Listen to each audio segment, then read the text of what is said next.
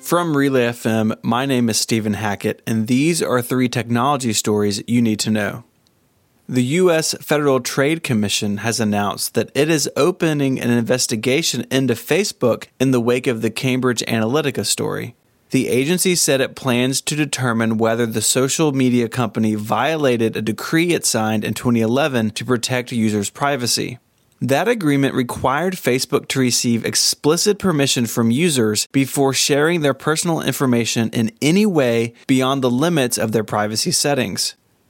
Each violation of that agreement carries a penalty of up to forty thousand dollars a day if the F T C sees fit at the end of its non-public investigation. Apple is looking to launch its own streaming service with a range of original content as early as the spring of twenty nineteen, according to an article in the New York Times.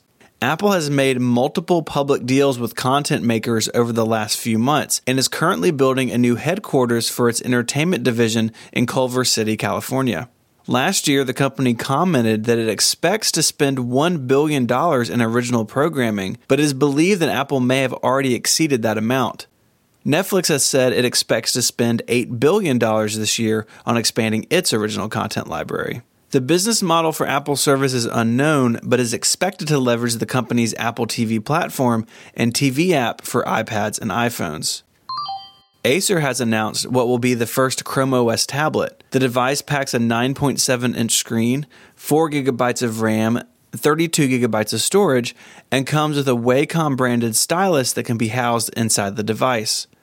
Like many modern Chromebooks, it can run Android apps and is based on an ARM chipset. The Acer Chromebook Tab ten will sell for three hundred twenty-nine dollars when it launches in May and will be sold both to schools and the general public. For additional coverage of these stories and many more, be sure to visit relay dot f m.